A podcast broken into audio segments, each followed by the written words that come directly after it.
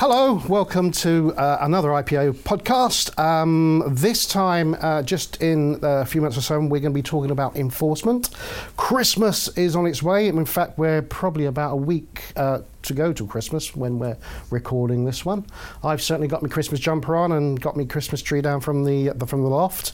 Um, but this is the time where, unfortunately, uh, people tend to get caught out. They're looking for that last minute bargain. Um, and when they're looking online or looking in shops or down in markets, you will see some products that are probably cheaper than you expect them to be. Um, and if it is too cheap to be true, then generally it is going to be not true. And this is where, unfortunately, uh, there are unscrupulous people out there who are producing um, products which are counterfeits and fakes. So just be a bit careful when you are buying your goods. Make sure they're from a legitimate trader. Make sure the products are advertised as what they say they are. Um, and in the next uh, 20 minutes, I'm going to be talking to my colleague from enforcement, and uh, we're going to be discussing how um, you don't get caught out, and what the enforcement team do at the IPO. Hello, um, if you've uh, to this, then you have successfully downloaded the IPO podcast. This podcast is really going to concentrate on enforcement. So let's take a step back first of all to say who we are. My name is Gary Townley. I am the Business Outreach Manager at the Intellectual Property Office. The Intellectual Property Office, if you haven't heard of us, formerly the Patent Office, our role, um, we are the government body for registering uh, IP rights, administering the rights, etc., etc., throughout the whole of the UK. So if you've got a brand, you register your trademark with us. If you've got an invention, you can go down the patents route. Copyright covers artistic and creative works, and designs have appearance of goods. So if you're involved in any of that, and most businesses are involved in that these days, uh, you come to us. Uh, you can have a look at our website. We're on .gov, so it's uh, www.gov.gov uk forward slash IPO to get lots of useful information. Uh, and that's all available, mostly free of charge, uh, for you to, to have a look at.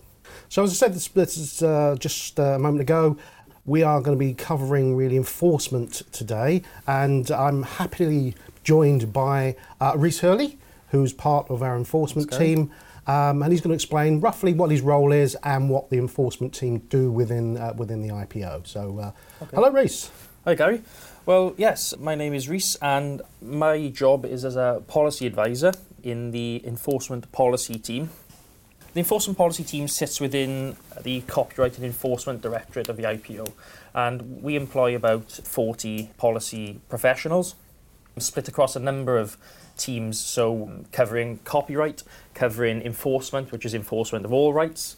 And we've also got a, an intelligence hub, which is a, a dedicated resource for enforcement agencies, for brands, and, and those that are willing to work with us to tackle IP crime, so the criminal part of, or the criminal use really, of IP rights. Okay, so uh, basically, once you've got the rights, yes, um, you need to enforce them. Yes. So, what what would you say? How, how would we infringe an IP right? What sort of things might happen? Well, really, I mean, you know, we have to look at this in, in two two ways. So, there's there's sort of the the civil side of things. So, I could be, for instance, a website designer, mm-hmm. and I could go onto Google, see a brilliant picture, I don't know, of a monkey playing golf, and I think this is going to be perfect for my website. So I copy and paste it, I stick it in, but actually, I've got no rights to that. I've not asked the person who took the picture, I've not got any license. So if I start then to, to monetize that, that person who owns those rights is quite, you know, within their rights to take me to court and sue me for damages. Mm-hmm. That is the civil side of things. Right. Okay. However, we've got a more serious side of things. Not serious, obviously, for those who've been infringed civilly, but you know, serious as in damage that can be done to the economy, to individuals, uh, which is counterfeiting and copyright piracy. Mm-hmm. So, for instance, if I'm a criminal, I take a very well-known mark so, for instance, I don't know, Nike or Adidas or Apple. I then make 50,000 infringing goods and I sell them. I make an awful lot of money. Again, I've got no interest in paying the person who's come up with that brand or the company that, that owns that brand. That is therefore the, the criminal side of things. Mm-hmm. So it, it, we're talking things it's on a commercial scale. You know, we're talking people that really just don't care, okay. rather than someone who has perhaps not paid for the appropriate license or that side of things. Okay. So yeah, so we've got two distinct sides here. Yeah, but not just looking about the financial harm. Mm. It's some of some of these acts are actually criminal, aren't they? Some some can can actually be dangerous. Absolutely. When you're looking at sort of brake pads, uh, medicines, Absolutely. pharmaceuticals, uh, obviously f- fake um, versions of those can can obviously harm an individual, not just financially, but obviously be Yeah. very dangerous as well. Exactly. And, you know, we've got to remember that these people are criminals and criminals want to make money. hmm So you've got to ask yourself the question, you know, you mentioned about brake pads. Why would I, as a criminal who wants to make money, put time and effort into ensuring those brake pads are the highest quality, they've gone through rigorous testing procedures, you know, that, that, that they are they are going to stop my car when they should. hmm Because they're just not interested in that. They're interested in making money. Mm, okay, so when we look at the IP rights, uh, obviously, as I mentioned before, we've got patents, trademarks, designs, and copyright, the main four. Some of those acts against that, as you say, are civil rights. Yeah. Um, certainly, if you ta- if you're infringing a patent, Yeah, that's yeah. mostly a civil right. Mm. Other types of that are actually criminal acts, aren't they? That's right. Um, so uh, I think Yeah. obviously counterfeiting is is criminal. Uh, Uh, yeah. Intentionally copying a registered design now is a criminal act as well. That's isn't it, right. That I was believe? brought in in I think it was the IP bill Yeah. last year. So yeah, intentionally copying someone's desi- registered design, it's pretty much like for like, is now a, a criminal offence. Okay, and we've got Christmas coming up, so a lot of these goods are going to be available on sale, market stalls, Yeah. here, wherever. What sort of things are you trying to uh, do to stop these acts happening? Well, first of all, perhaps I should just have, talk about actually what people should really keep an eye out for. Mhm. I, I'll just give you a quick example. My brother said to me the other day, he said, got a fantastic pair of trainers. He said they're usually £140. He said, I, I found a website, 40 quid. hmm I said, go on, what, what's that website then? He, he told me what the website was. And uh, well known to us to be counterfeit. Mhm. Now, it's based overseas. And uh, again, they, you know, these are just criminals just trying to take money and make money. Now, there's a lot of things that we're doing to try and prevent this. You know, we've got blocking orders that ISPs have to enforce. So, for instance, if I'm a music label and one of my artists is being repeatedly infringed on a website, I can actually apply to a court to get that website blocked in the UK. hmm Now, that has been very successful. And there was uh, a recent case called the Cartier case, which now has uh, set a precedent for that to actually happen for uh, websites selling counterfeit goods. So that is something that, as part of my job, is to ensure that the environment for enforcing IP rights Mhm. is there and it is, is efficient and is, is reactive. But equally, we're doing sort of simpler stuff. You know, we're working with enforcement agencies. Okay. We're, we're working with brands. We've got, for instance, the IP crime group, which is coordinated by the, the IPO. And that it incorporates between 30 and 40 different rights holders and brands and government agencies Mhm. and police. Yeah. And we get together and we basically say, look, what can we do to tackle this? And obviously, there's a lot, lots of work going on behind the scenes, you know, with trading standards, uh, with brands directly, you know, and brands do a really good job in, in taking a proactive approach in protecting their, their, their, their IP. Well, do, yeah. I'll take a step back there Yeah. because although you, call the, you are called the enforcement team, Mm. you don't actually do the enforcement, do you? No, we, we got no power to, to No. enforce. But what, what we want to do is to ensure that those that do have the power, Yeah. so you know, trading standards, the police, etc., can can actually use their powers, and the powers that they've got are actually worthwhile having. Yeah. You know, and that, and I'll just give you a, an example of actually how that works in practice. So my responsibility at the moment is taking some legislation through Parliament to Mhm. make people who are involved in online copyright infringement spend 10 years in prison. Now, it's already Oh. available for those that are involved in physical copyright infringement. But there was uh, a loophole is probably the wrong word, but there was a, a gap really there because you know you've got to ask yourself the question: if I can take a CD, copy it and sell it to someone, and I can potentially get ten years in prison, well, if I take a CD, copy it, and then put it online, well, I can only get two years. Oh. So ah. we've got this disparity of eight years, and obviously, you know, it is a little bit more complicated than that. But actually, you know, if we were to boil it all down, that's what it does come down to. You know. Okay. So, if, uh, say for, for us, we want to try and um, ensure that enforcement agencies now do have the right tools to do the job, and that is, uh, you know, a fantastic working example of, it, of, of, of what we're doing.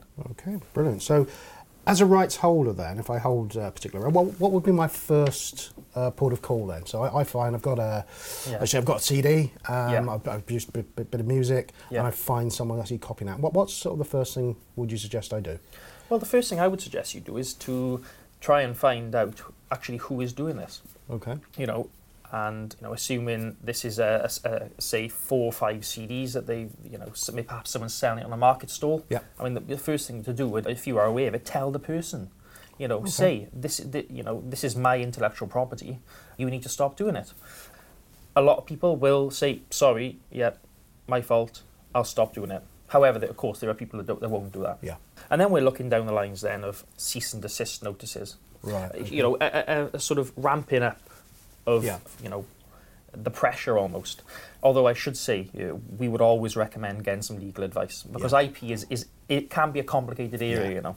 I, I was about to say Um, that. So my, when I, I go out and do events, some people Yeah. do. We don't get a lot of uh, questions about enforcement because generally our role is actually promoting the goods, uh, promoting the services, and how you register. Yeah.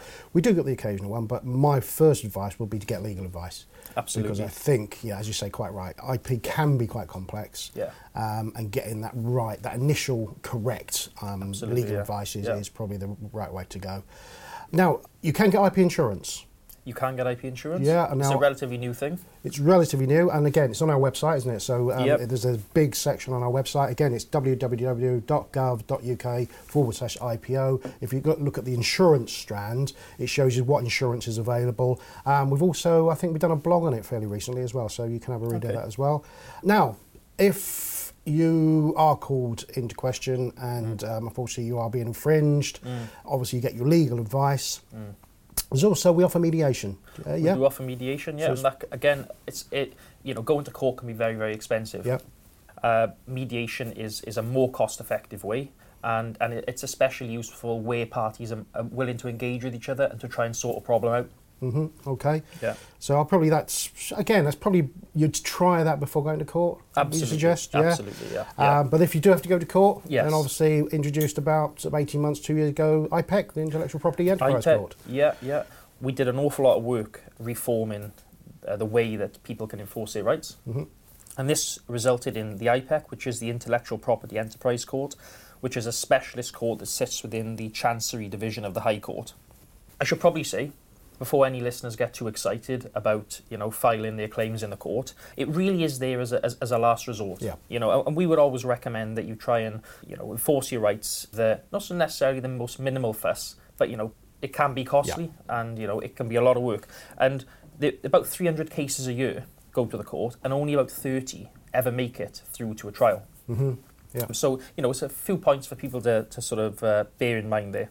But yeah, the IPEC covers registered designs, patents, uh, registered trademarks, uh, copyright, and some other IP rights. And it's kind of split into two areas. So for, for damages under about 500,000, well, I say about, it is exactly 500,000, Yeah. um, that's heard by the Patents Court Yeah. uh, or the Chancery Division.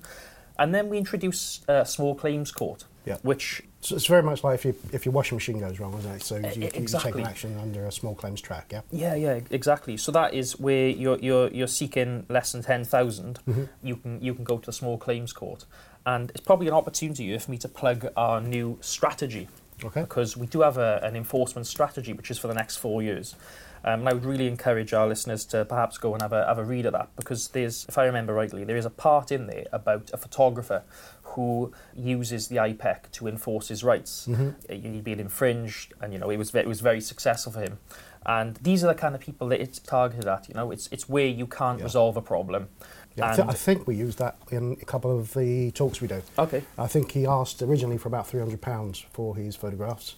Found that the company, Exactly. the company said, "Thank you very much, we'll let you know," and all of a sudden they started to use these photographs by even taking out his uh, watermark. That is So the, he used one. the, uh, I think he used the small claims track. He got the three hundred quid, and he also got about fifteen hundred pounds on top of uh, that for damages and his, his time and effort. So Yeah, cer- certainly worth doing. Yeah, definitely yeah. worth doing. Absolutely. Definitely worth doing. But you know, always consider all the other options that are available to you, and you know, as I say, just escalate it as as you see necessary. Yeah, and you said you mentioned numbers there. Um, Yes. Relatively no numbers um, when you think that get to court. Yes. And, and so, you know, if you are taking out IP rights, I- I think the likelihood of you being infringed is, Yes. is quite low anyway, isn't it? Well, yeah, So we exactly. don't want mean- we don't want to deter people from filing. No, absolutely. Um, so this not. really is a last resort if it, if it does happen. Yeah, and do you know um, what, Gary? If you have, you know, a registered IP right, it's an awful lot easier to enforce Of course. than if you don't have an IP right. And you know, it's right what you say. We are we are taking in about fifty thousand trademark applications Yeah, at the moment, Absolutely, yeah.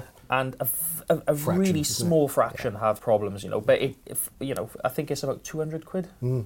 at the moment. £170 for our trademark, yeah, yeah, if you do it online. You know, for ten years, it's seventeen quid a year. Um, I'll also mention PIPCU. Uh, I know you've been Yeah. heavily involved in setting those up, and they've been again running for about two, three years now. Yeah, I think so. And that's the longer, Police. Intellectual Property Crime Unit. Crime Unit, yeah. And that's, they Yes. deal mostly with online um, cases. Is that right? They do. Websites and, and what have you. Absolutely, yeah, yeah. Yeah, um, okay. So that, yeah, uh, we, we've funded that. I think between about four and five million over the last um, number of years, and that's that's within City of London Police. Yep. Dedicated unit with dedicated officers to tackling IP crime.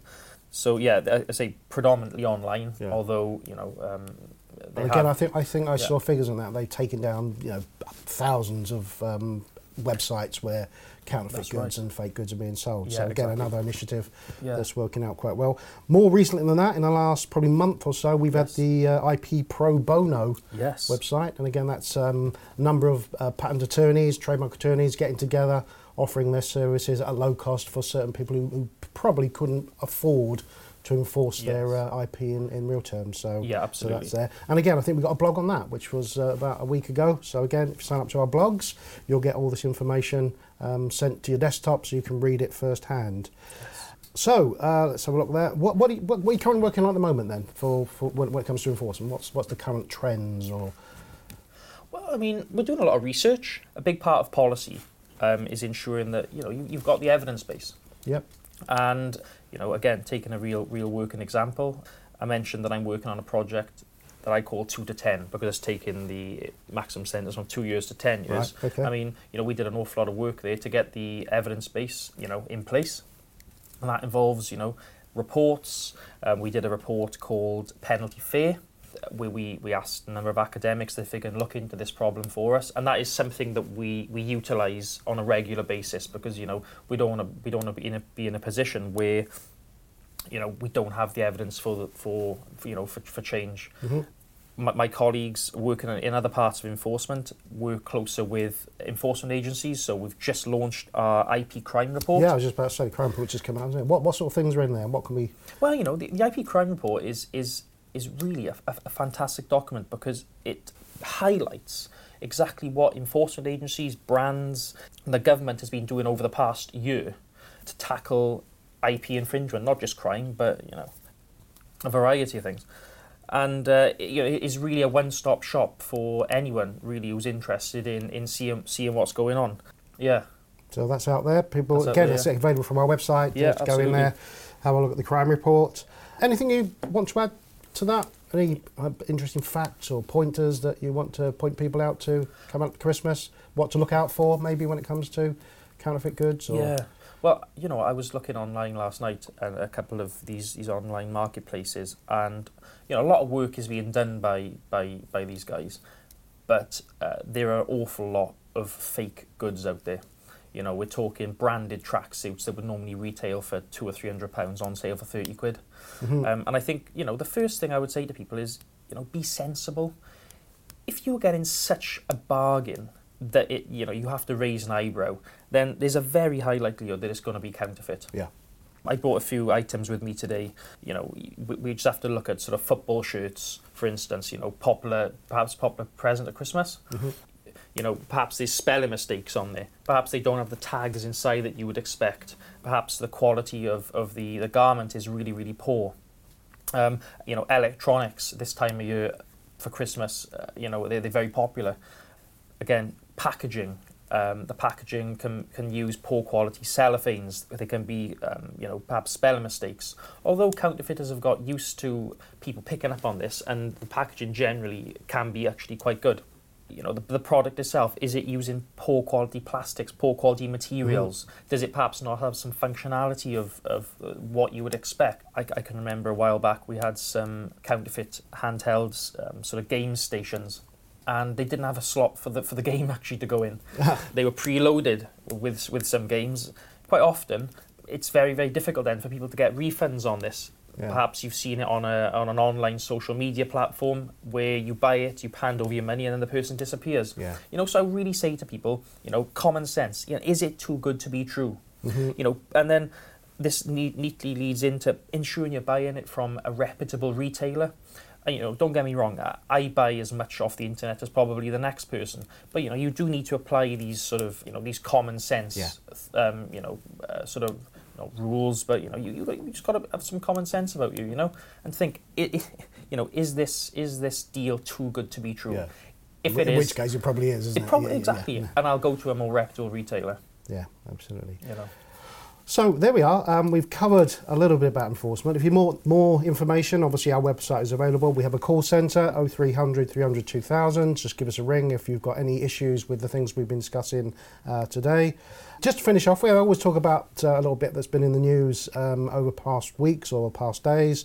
Last week was uh, obviously the general public up in arms because Toblerone are respacing the chocolate bar uh, to make it slightly less weight.